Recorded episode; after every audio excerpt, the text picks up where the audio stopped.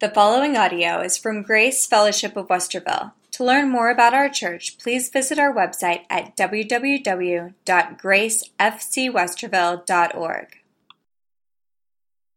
declares the Lord, making the land an everlasting waste. So Daniel had been directed to this passage and concluded from it that the years of captivity were coming to an end. The third thing that Daniel did is that after Daniel had made this discovery, he prayed. He prayed for everything the Bible had assured him would happen. So, what he did was he got the understanding from the Lord, and that's where his prayers went. Now, this is important, and because of that, I want us to look a little more specifically at Daniel's example of prayer, because it's critical for you and I today. His prayer is definitely worth study. In fact, John Calvin said that it is an example, a guide, and a common form for prayer for the whole church. There are three key things that Daniel did here that are important to you and I this morning. Number one, a confession. Notice Daniel 9, verses 4 to 10. I prayed to the Lord my God, and I made confession, saying, O Lord, the great and awesome God, who keeps covenant and steadfast love with those who love him and keep his commandments. We have sinned and done wrong and acted wickedly and rebelled, turning aside from your commandments and rules. We have not listened to your servants, the prophets, who spoke in your name to our kings, our princes, and our fathers, and to all the people of the land. To you, O Lord, belongs righteousness, but to us, open shame as at this day. To the men of Judah, to the inhabitants of Jerusalem, and to all Israel, those who are near and those who are far away, in all the lands to which you have driven them, because of the treachery that they have committed against you.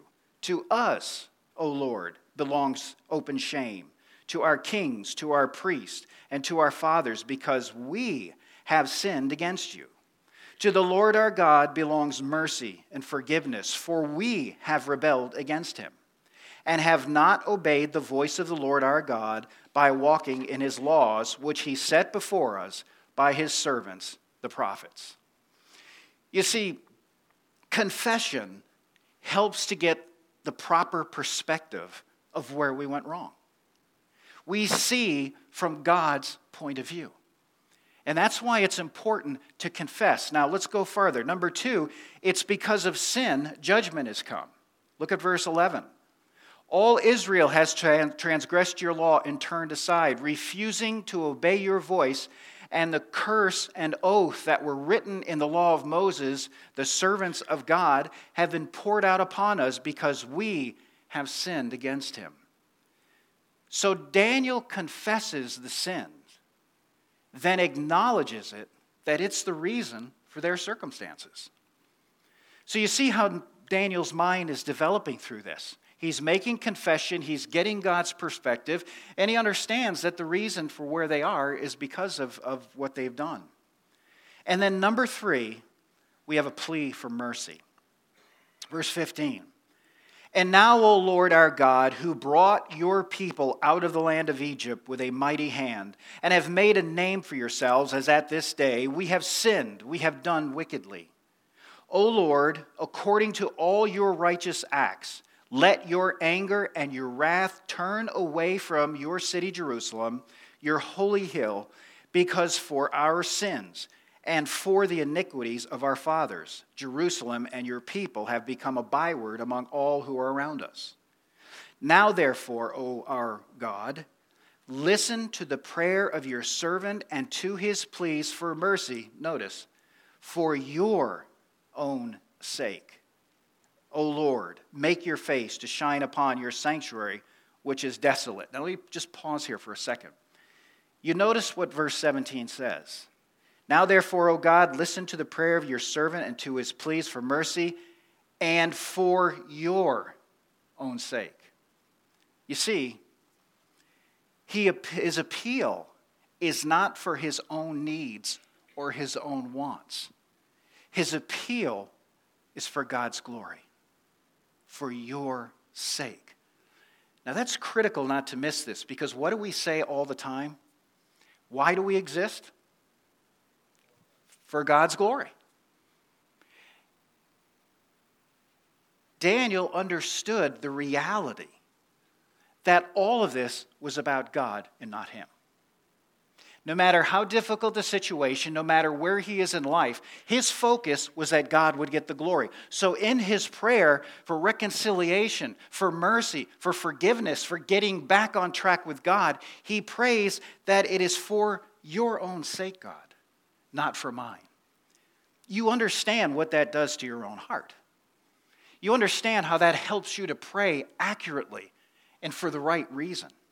Verse 18 Oh my God, incline your ear and hear. Open your eyes and see our desolation and the city that is called by your name. For we do not present our pleas before you because of our righteousness, but because of your great mercy. O Lord, hear. O Lord, forgive. O Lord, pay attention and act. Delay not for your own sake. O my God, because your city and your people are called by your name. These are the three necessary marks of true prayer acknowledgement of sin and of the fact that sin always brings judgment, and a plea for God's mercy. There is no other way we can approach God except as sinners seeking grace. But there's one more thing here that I think is vital that tells us an immense amount about Daniel. When Daniel prayed for his people, confessing the sin that God called to punish them by their deportation, he didn't distinguish himself from the people, but he identified with the people. Notice what he said, verse 5 We have sinned and done wrong and acted wickedly and rebelled, turning aside from your commandments and your rules. Verse 6 We have not listened to your servants, the prophets. Verse 7 To you, O Lord, belongs righteousness, but to us open shame. And on and on and on he goes. When we confess sin, or when we have a problem, we tend to point out the faults of someone else.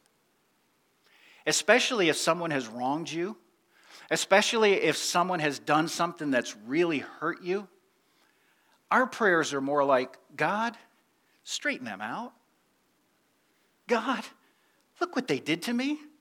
Take care of them. But do you see what Daniel did? He said, God, we have sinned. In the Bible, there is no known mention of any sin about Daniel. But he was a sinner because he was born of woman. Everyone born since Adam and Eve are born with a sin nature. So rather than Daniel taking out Israel and asking God to help them, he acknowledges his own sin. Now, just imagine you praying for a situation where someone has wronged you, and you go to God and say, Lord, I'm a sinner too. I'm weak just like they are. Lord, we have sinned. But God, please take care of the situation.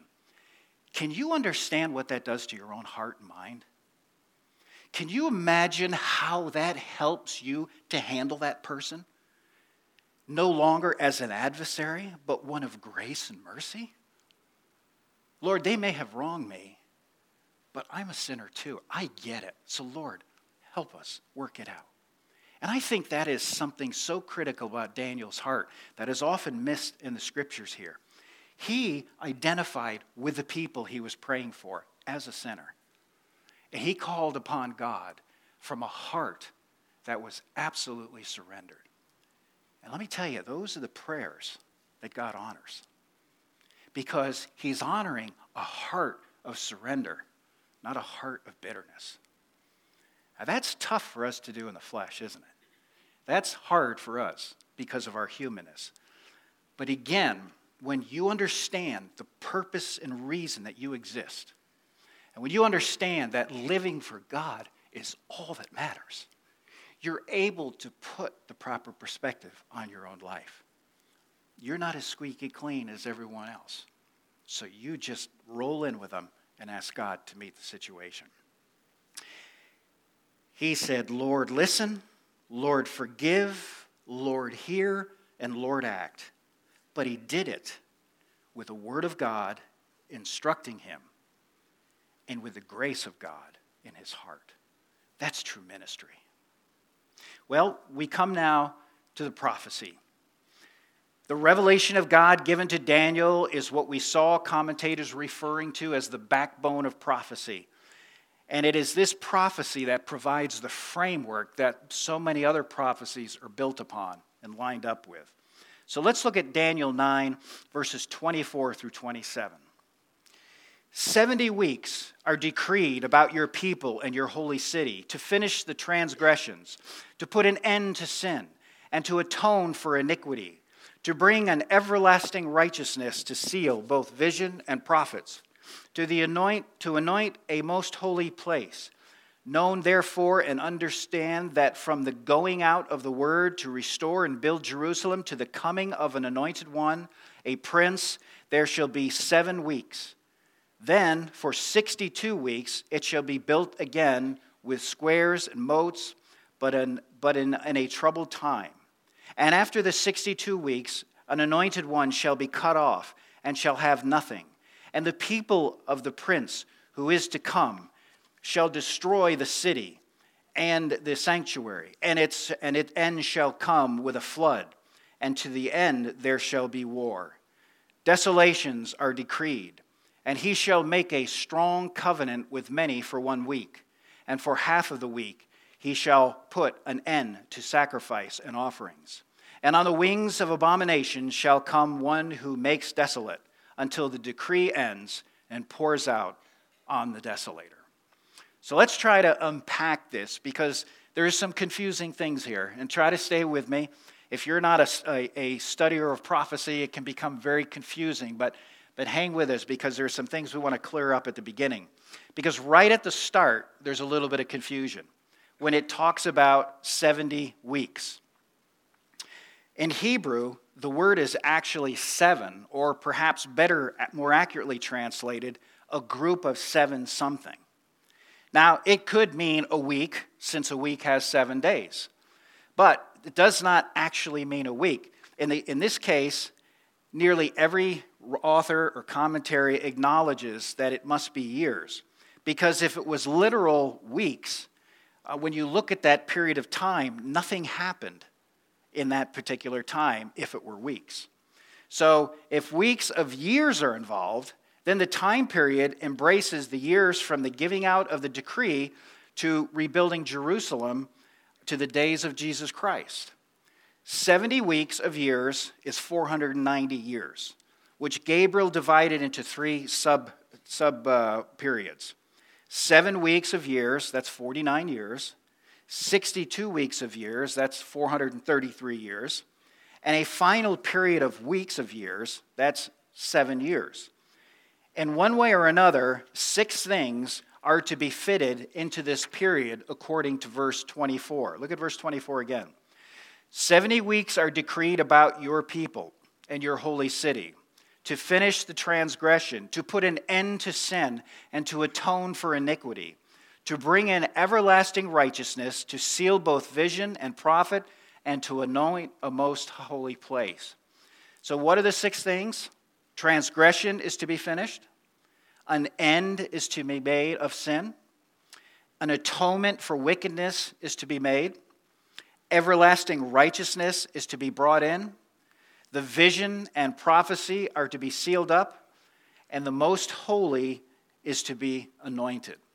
So these are things that all have to happen during that period. Now, the, situ- the problem is that there were a number of decrees having to do with the rebuilding of Jerusalem. And most people recognize that between one of these decrees and the appearance of the anointed one, that is the Messiah, there should be 483 years. That is 7 plus 62, or 69 times 7. Okay? Don't worry about the math. I've done it. It's okay. But just stay with me. But because there are different points to begin, there are also different ways of arriving at the appropriate year connected to the lifetime of Jesus Christ. So let me give you those, those three here. Number one, the most obvious one from these, uh, the 483 years, could start is the decree issued by Cyrus, recorded in 2 Chronicles 36, verse 23, and Ezra 1, verse 24. So if you're keeping notes to research this, I'll give them to you again. 2 Chronicles 63, 23, and Ezra 1, 2 through 4. Now, this may be a number of years too early. Besides, both biblical ver- uh, versions of the decree mention only the reconstruction of the Jerusalem temple and not the rebuilding of the whole city, which is what the original is talking about. The second possibility is the decree issued by Artaxerxes uh, in the seventh year reign, according to Ezra 7 12 through 26. Now, this decree was issued in 457 BC. If we move forward 49 years from that point, we come to 408 BC, by which time the walls, the streets, the moats around the city were completed. Then, moving on 433 more years, we come to AD 27.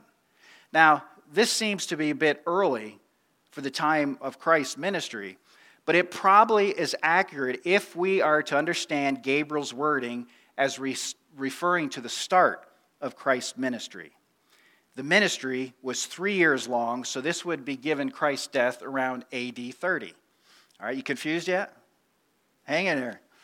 The third possibility is the decree recorded by Nehemiah in chapter 2, verses 5 through 8.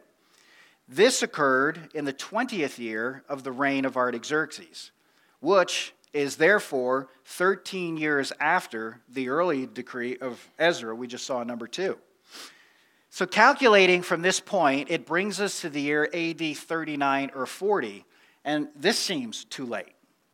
But it was a popular identification of the time years ago, and it was defended by adjusting the years of the calendar to a so called prophetic calendar of 360 days. Now, by whatever set of calculations one makes, the point is that by the end of the 69 weeks of years, the great work of the atonement of the Lord Jesus Christ for sin should be completed. And we know that that time has come. But here's a key what about the last seven weeks, or the last week, the last seven years. What of the final seven years of 490 years?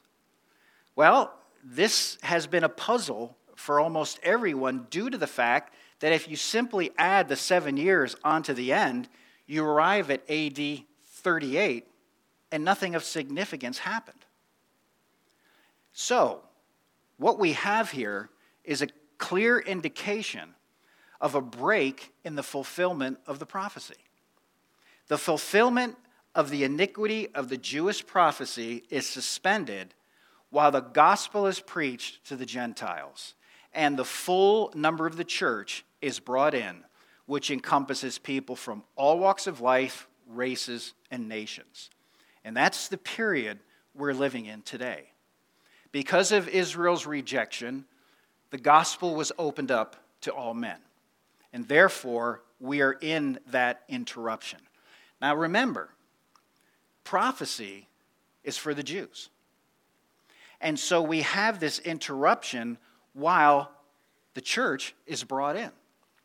And then after the number of the church are fully gathered, the prophecy will begin to unfold once more with the final week of acute suffering and persecution for the Jewish nation. In this view, the last week of Daniel would coincide with a seven year period of great tribulation, mentioned obviously in Revelation and in other passages. And so, this is one of the reasons, one of the many reasons I believe the church will be taken out at the beginning of the tribulation. Because prophecy is for Israel. And the whole focus of the tribulation period is now on the Jews. The witnesses, 144,000, are all Jews.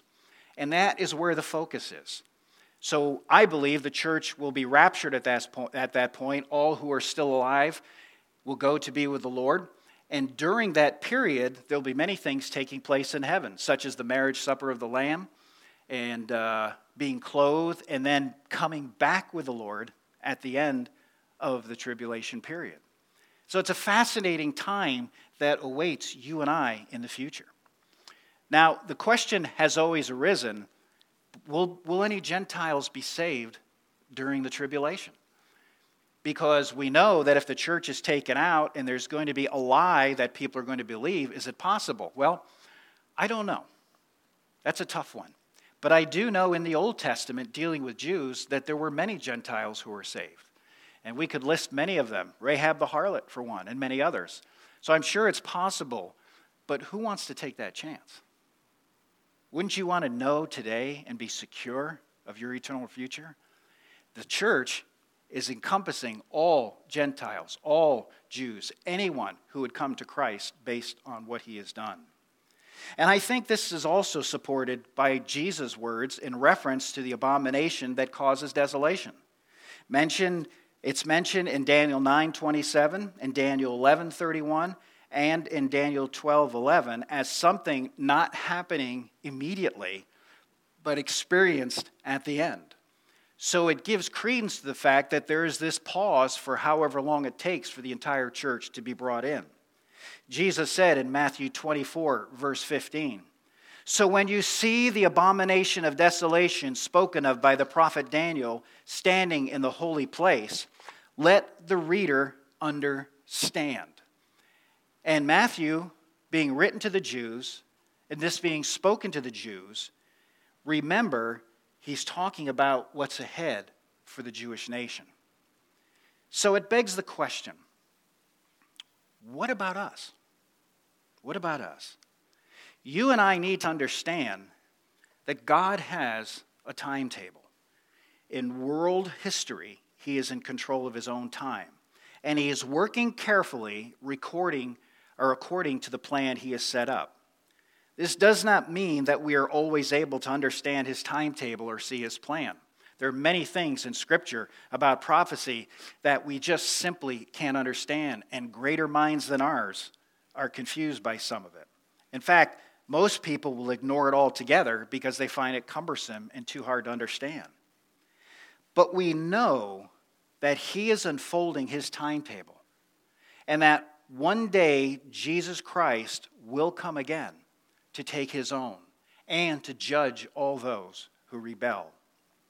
Today is a day of God's mercy, but it is not an endless day.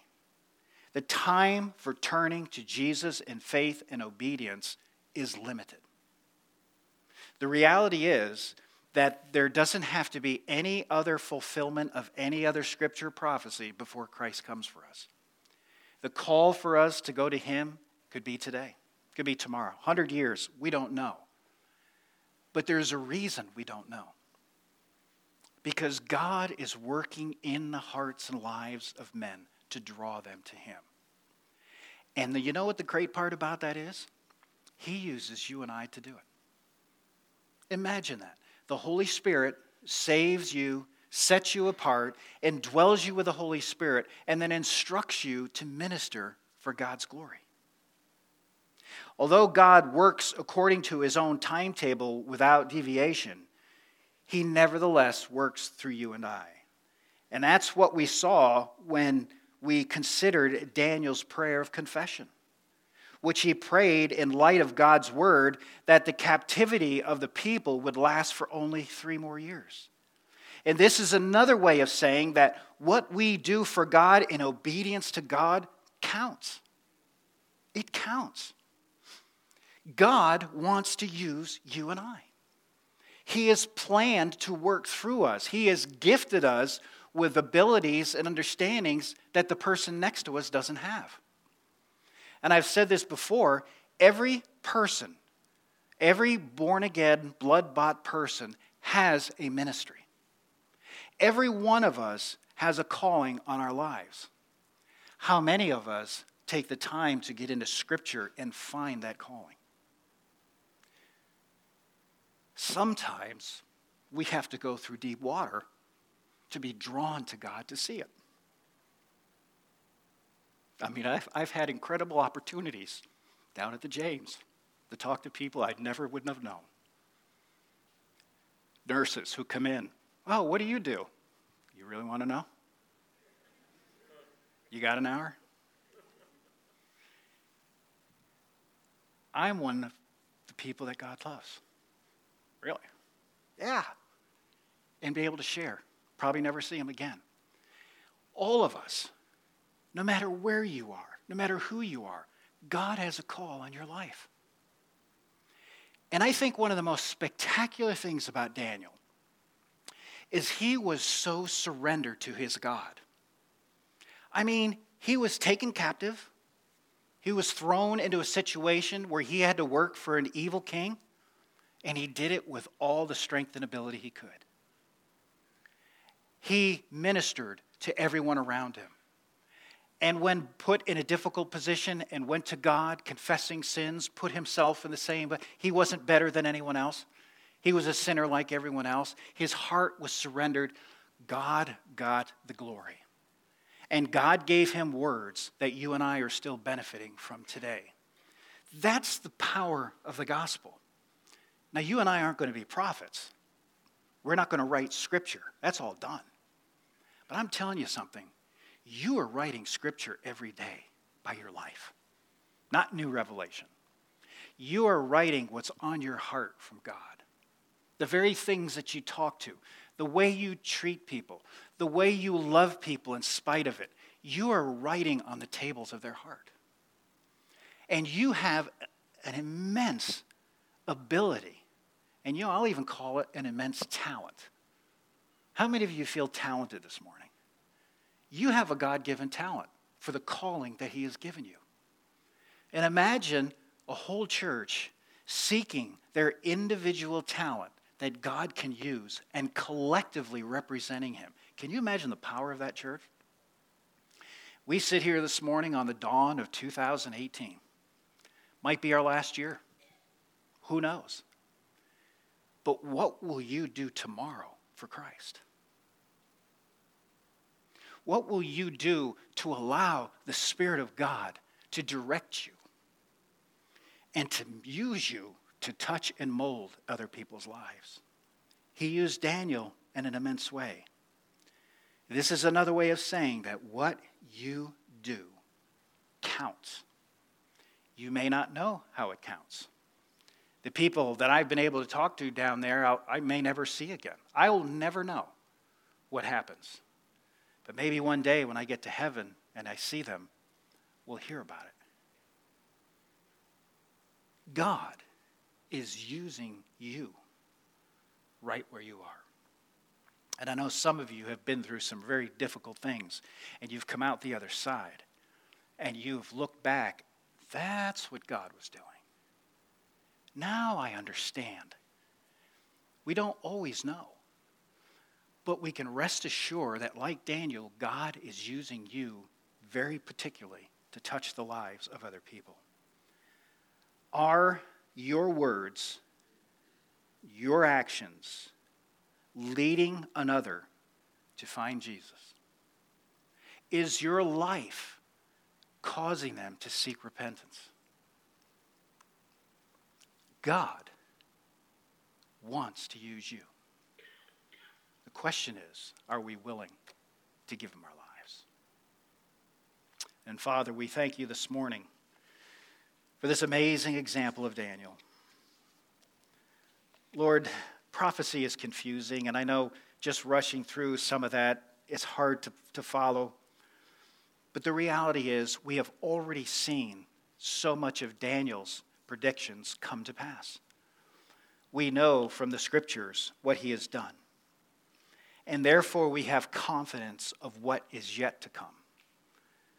And Lord, one thing we know as Christians is that you loved us with a cross. You loved us so much that your son came, took on the form of a man, and gave his life up that we might not have to die. And Lord, we know that going forward, he gave us the Holy Spirit to lead us if we're willing to surrender. And so I pray this morning as we begin this new year, this cold, frigid day, that we will leave here with an attitude of surrender and a desire to be what you've called us to be. And may we together as a church rejoice and praise you in advance for what you're going to do through us. And Lord, I just pray if there is anyone here this morning who as yet does not know you as Savior, they've heard this, they've heard it before, but they're confused. It's, it's hard. May they come to us that we might show them through your word, through your scripture, what you want to do in the hearts and lives of each one of us. And we'll thank you in advance, for it's in Christ's precious name we pray. Amen. God bless.